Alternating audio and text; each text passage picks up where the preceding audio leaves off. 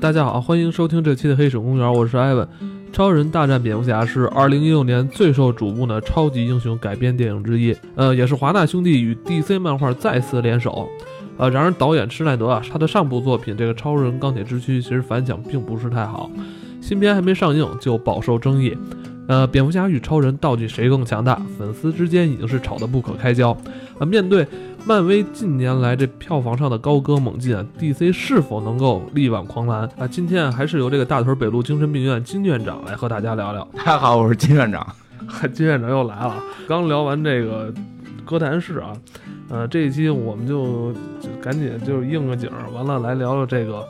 超人大战蝙蝠侠，这应该你我知道你你特别期待这这这部对对对，其实还真是挺期待的。这个我觉得，就本身我是一个漫威的这个画迷嘛。那我们请错了，那我请你来干嘛呀？我操！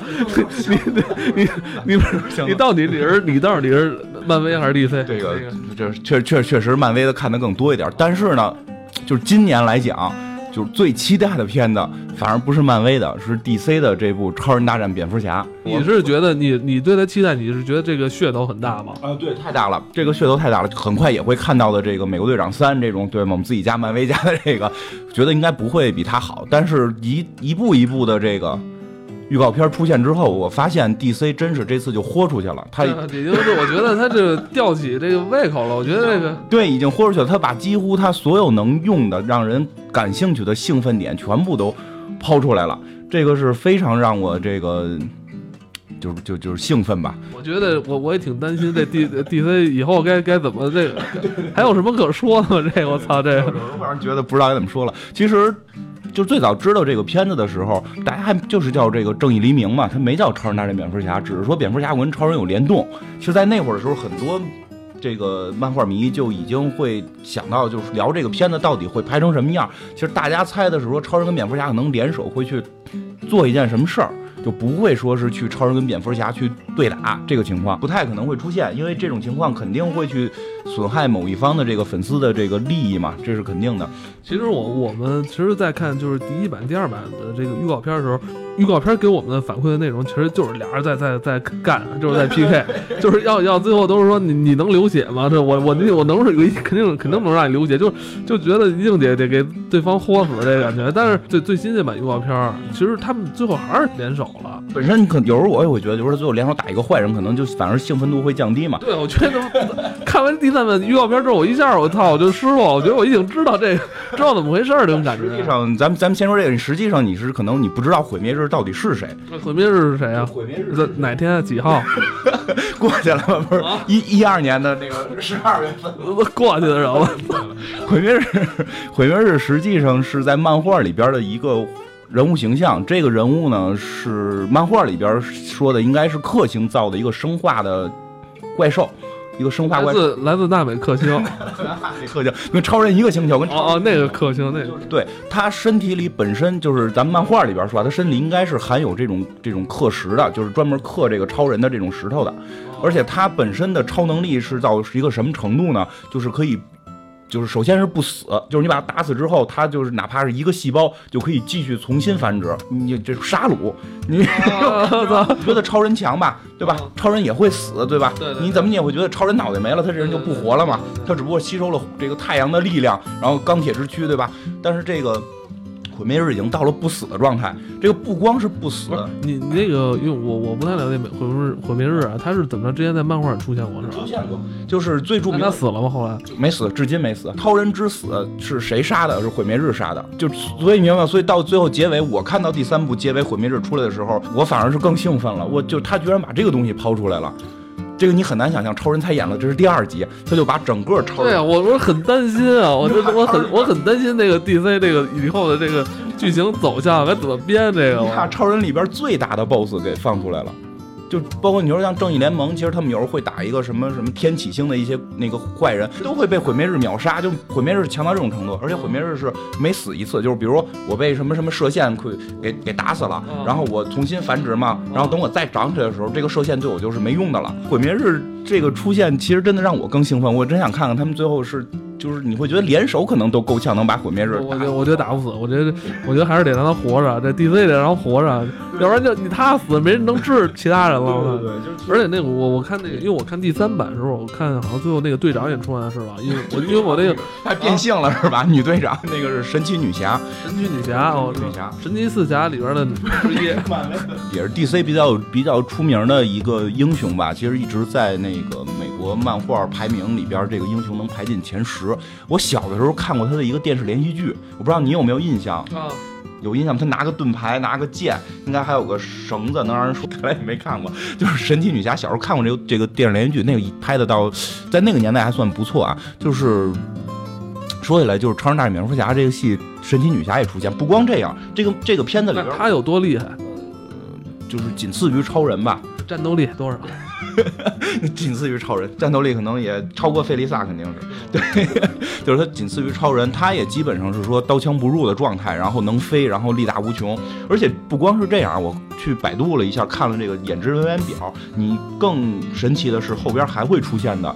就是其实，在在这个微博里边已经见到了，就是海王也会出现在这个这这部剧这这部戏里。对，海王是亚特兰蒂斯之王，就是他是整个控制了七大洋的这么这个这个这么一个人，本身也会是说这种皮肤就是就是刀枪不入啊，然后能飞啊，然后力大无穷这些东西他都是拥有的。不光这样，还看到了有闪电侠，闪电侠应该也会出现，但是很可惜预告片里没有，没有预告片里没有出现，但是这个电这个人员名单里边是有。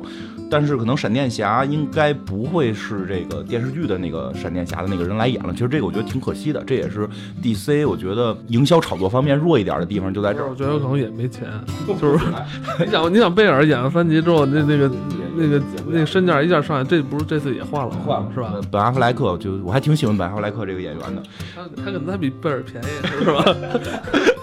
然后不光这样，还有这个谁也会出现一个叫钢骨的。就你可能没听说过，钢骨应该是一个机，它应该是个机器人然后是是是个人人跟机器的结合体。不是我那听你说，那这那这剧里边，我操，那这出现人太多了。但是我我猜测啊，就是这几个人物可能不会说作为主要人物出现，就神奇女侠肯定会主要人物出现。最后合个影是吧？对，他可能最后就是说要去引导到你去看，就是。漫威不是有复联吗？他们有一个叫正义联盟的，对，他是最后要引出正义联盟。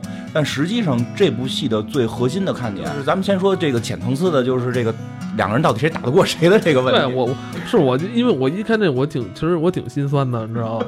因为我替这个蝙蝠侠这个捏了把汗吧。毕竟是还是挺难干得过超人的。蝙蝠侠一般干超人的两种方式嘛，一个是就是那个。刻石就是就是这个这个绿色的那个小石头，然后再一种就是他的那个反超人的这种装甲，就是就是蝙蝠侠会有一个装甲。其实，在那什么里边，在预告片你看到了蝙蝠侠是穿着装甲去跟超人打的。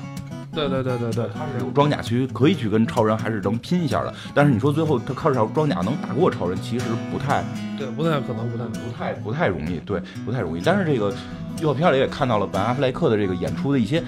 演和这个道具的一些小细节，其实我觉得啊，我觉得要真是干超人，我觉得还是得还是用点头脑啊，或者跟他跟他讲讲道理。蝙蝠侠这里边有几个小细节，能看到他有一个那个衣服上边是有红色的血写的字儿，就是去嘲笑蝙蝠侠的话。这个实际这个你说是梗也好，说是这个剧情设置也好，这个是来自于也是来自于漫画里的一个情节，就是。就是蝙蝠侠有若干代的罗宾，就其中就是他的那个小弟，第一代罗宾是后来升级为夜翼啊，就是也也是一个英雄了。就其好像我记得没错，应该是第二代罗宾吧，还是第三代？就是有一代罗宾，他是被小丑杀死了。哦，他被小丑杀死了，就这件事儿对蝙蝠侠造成了非常大的这个创伤。对他来讲，这个罗宾其实就是他的养子，他非常的这个有这种父爱在里边。最后蝙蝠侠这个。小丑是杀死了这个他的这个孩子，所以你能够看到这个片子里边，本阿弗莱克演的这个蝙蝠侠，他会，嗯，更仇恨值比较大，他仇恨你会感觉更大，他的眼神，他的这种嘴角的微笑，我觉得就演的是这种已经稍微有一些年迈的蝙蝠侠，这个气氛做的非常到位。其实这也可能是我特别想看这个片儿的一个看点，就是本阿弗雷克塑造的这个蝙蝠侠，就这种已经。有了一定狠的程度了，已经有了一定仇恨值的这种蝙蝠侠。你看到这个片儿里边有一些细节，比如人身上会烙了一个蝙蝠侠的印，应该是说蝙蝠侠会动用了某种私刑。这是早年蝙蝠侠可能会比较忌讳、拒绝的。对对，没错没错。就是当这种仇恨变大的时候，这个人物的这种，你说成长也好，是这种什么也好，这是一方面，就蝙蝠侠的亮点。嗯，其实超人的亮点会更大。就是第三版这个预告片里边开始，其实有一段超人跟蝙蝠侠对于。不是以超人、蝙蝠侠的身份出现，是以克拉克和这个布鲁斯·韦恩的这个两个人物出现，进行了一场讨论，对吧？对对对对对，一个简单的对话，两个人，你是否要高，就是你高于法律的这种执法，就是这种，就是其实是他们各自的一种软肋。就是这部戏，可能我觉得咱们说不好，但是我真觉得这部戏都具可能会具有这种，就是说奥斯卡的这种这种卖相了。漫威的戏是很难做到这个程度的，对，因为就前一段也是看一些报道，其实挺可惜的，因为《美国队长三》这个选材内战这个选材也实际上是很有深度的，但是漫威的高层啊，包括这个什么他们的这个迪士尼的一些高层有了一个反馈，说准备把这个高度要降低，就是因为不想让这件事跟政治、跟这种这种权力这机构、这种意识形态牵扯太多，因为漫威走的还是希望是爆米花娱乐的这种，嗯嗯嗯，就这个我是觉得非常。可惜的，所以今年可能我更关注的会是《超人大战蝙蝠侠》。那这里边已经从预告片里能看出来，他们已经直接讨论到了意识形态的问题，这个是 DC 看家的一个绝招了。对，这应该是他们就是也可以说最后的就是最后底牌了。对对对，就是因为这个东西，因为我因为我们看，其实，在看那个蝙蝠侠的那个黑黑暗呃黑暗骑士这个系列的时候。就是其实他已经在在探讨这个这这个问题了，就是说要高于法律去去对这些那个恶人进行审判，就是其实这是一个挺深刻的问问题，而且一直就是 DC 也没有给出一个答案，就是因为整个这个社会也没有答案，所以 DC 也不会去给你这个答案。这个对，就是当所以说，当我们带着这个疑问去看这个《超人大战蝙蝠侠》的时候，戏里边这个两两大主角，让他们各自去问对方。DC 会是这样，就是对于蝙蝠侠这边的答案，一般不会明确的给，就是到底这种高于执法的这种正义行为。对，因为他毕竟是这个。暗夜骑士，对这个他不太好去断断定，但是其实对于超人这边，DC 还是相对会有明确态度的。对，最早开始也说了，就是最早我知道的就是说，第一次知道这个片子的时候，是说超人跟蝙蝠侠同时会出现，就在想他们是不是会联手。但后来知道他们俩要打的时候，很多的兴奋点出现了。为什么？就是因为在漫画里边，就是我最喜欢的一部漫画，其实就是一个类似的情节。就是虽然我是一个 漫威的迷，但我最喜欢的漫画。反正是 DC 的，这个是哪部啊？说卖这么大关子？对，就是嗯两部吧，一部叫《红色之子》，一部叫《红色之子》已经结束了，就是完结了，是一个番外篇。还有一个叫这个《不义联盟》，《不义联盟》还在连载，还在连载，还没结束。这两部片子呢，基本讲的全部都是超人独裁。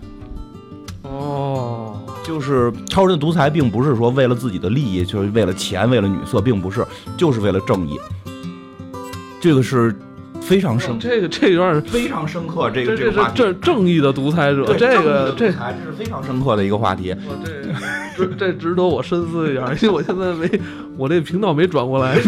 就这么说啊，就是说《红色之子》这部片，这个这个漫画呢是有明确的，就是这个党派之间的这个这个冲突在里边。但是他拍就是他做的这个这个故事呢，并不是说就直接的对于这个某种形态就有着直接的打击，而是也去深讨了是不是。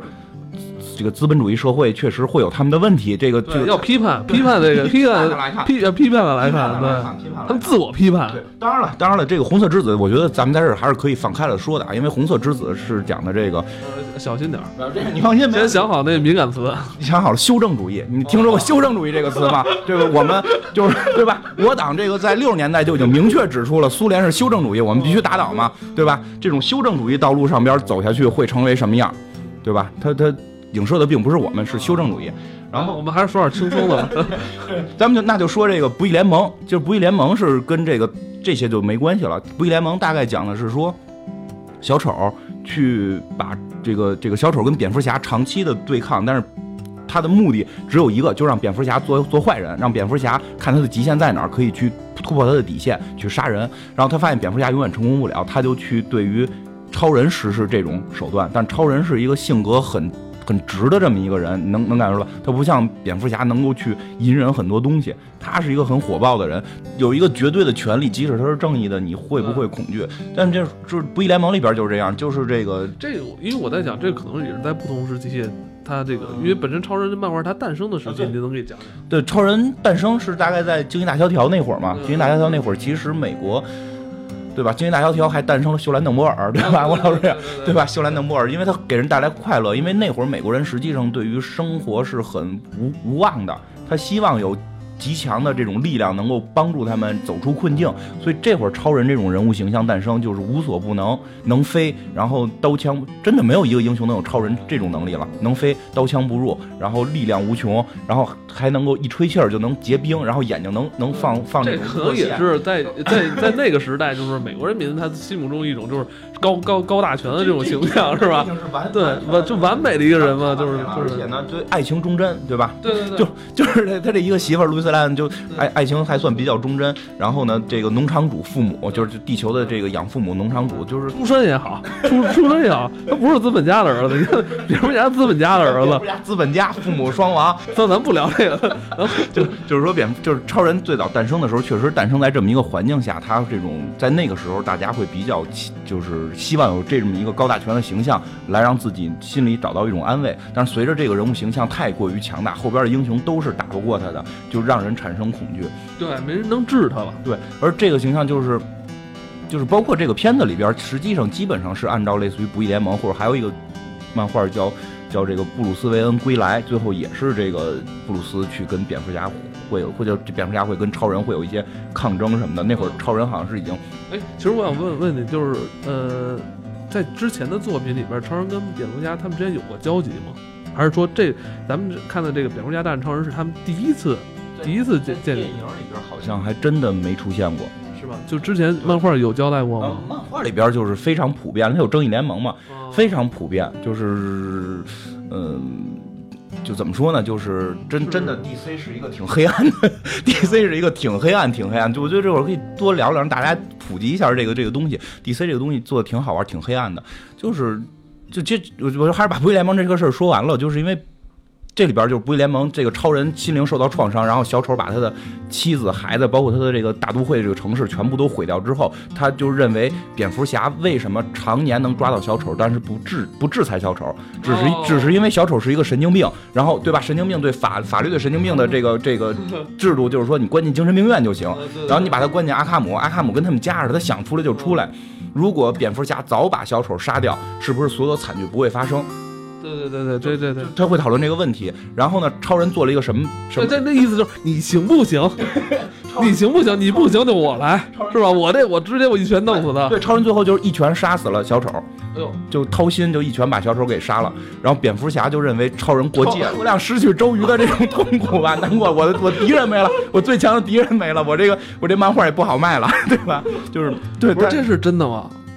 那死了。对，不义联盟里边是这样。不义联盟指的是从这块之后就分歧出了一个平行宇宙，就是我们要明白，不管是漫威还是 DC，所有的宇宙都是平行的，就是不是它的主宇宙，就是形成一个平行宇宙。平行宇宙里边，超人就杀了，就是杀了这个小丑，然后呢，就他会责问蝙蝠侠，就为什么你这么多年你去打击犯罪，你从来没把犯罪彻底打击没过？然后那蝙蝠侠就是说，这无言以对啊，无言以对，但是说。超人，你杀了他，你过界了，你知道吗？就是你没有任何审判一个生命的权利，这是其实西方的一个主流思想。你看西方很多地方，就是再坏的人，他们去除死刑，因为他认为你没有这个权利去剥夺一个人的生命，你可以长期监闭，就是长长 长期的这个关起来，对吧？长期禁闭这种。所以，然后呢，超人在这里边就是他杀了小丑之后呢，他就让整个正义联盟都要按他的思路来执行，而且正义联盟里边人其实也都挺正义的嘛，觉得有道理啊，对吧？我如果我放走一个坏人，就可能会毁灭一个城市。我们就要把所有坏人全部一网打尽。就从那之后，超人就用他的强大的力量，就把整个地球进行监管。任何的那这就是这就是正义独裁者，这就成了一个正义独裁。然后蝙蝠侠这个戏里边，蝙蝠侠就是长期反抗，长期反抗。但是这个戏，这个这个。不是这个戏了，就是这部漫画最终是有结尾的。它最后引到了一个游戏，也叫《不义联盟》，是指的，对对对吧？我知道 PS 上也有有这个游戏。这个游戏是指的，就是五年之后，就是正正常宇宙的超人跟蝙蝠侠他们，然后穿越过来了，就是那个独裁的，就超人独裁的那个世界的蝙蝠侠求救，然后打到平行宇宙的一个信号，平行宇宙接着这个信号过来了。然后把这边的这个超人最后抓起来了。其实 DC 是有一个明确的指示，就是超人的这种正义独裁是不接受的，但蝙蝠侠的这种行为是可接受的。其实 DC，其实我觉得也就是现在现阶段，现阶段可能他们就是觉得还是还是还是得得得是偏左还是偏右的问题。我觉得就是这个戏，所以说这个戏就是回到咱们超人大战蝙蝠侠这个电影里边，至少从现在的预告片里看，他是把这种利益提出来了，他不是说两个人为了一个。很很毛毛雨的小事儿，然后去打这种意识形态的这种这种争斗，所以这部戏其实真的挺具有这种我觉得奥斯卡的这种相的啊。我觉得啊，我觉得这个我我有方法，我有方法，我觉得就干脆就投票嘛，投 票投票那就是蝙蝠侠，只要你要让投票来决定这件事儿，你就是支持蝙蝠侠的。哦，对对对对对，就 是跟红色红这这什么那个正义独裁者不不不玩这个，不玩这个，不玩这个就没有啊，就是说你行你就行，不行也行，是吧？然后当然这部戏也很能明确的看出来，到最后应该是就是一种妥协的状态，因为毁灭日的出现，就是最后他们要去合伙去打毁灭日，然后再形成正义联盟。这部戏终究不能作为一个结尾，如果说除非他们以后不想演了，最后是这个超人超人就彻底独裁下去。所以所以说就是我其实哎，我觉得就是这噱头玩太大，其实我是不太看好。就是你噱头玩这么大，最后其实也没有。今年我觉得 DC 应该是赢了，今年今年肯定有啊！今年不光这部戏，再往后下半年吧，应该有自杀小队。这你听说过吧？这个小丑，小丑就是对吧？这个这个 DC 的 DC 的这个除除了英雄跟坏人，还有一个就是小丑。小丑带着他的小媳妇哈利奎恩，现在最火的这个反派女反这个女反派，他们出来跟蝙蝠侠打，几乎今年今年 DC 几乎把所有能用的牌全用了，所以我挺挺担忧之后 DC 怎么办的，可能 DC。明年或后年再有啊，形成正义联盟之后再有，还有两个看点，就是大概其实聊聊，让大家也心里有个准备。之后还会有两个看点，一个是蝙蝠侠，就是蝙蝠侠在正义联盟实现之后，其实挺有意思的，就是就是这么一个漫画，讲的是也是他的正史，讲的是，呃，突然有一些坏人用了就是专门能治这些好人的这个这个手段，英雄的手段，就是就是一招制敌，能把所有英雄全部打败。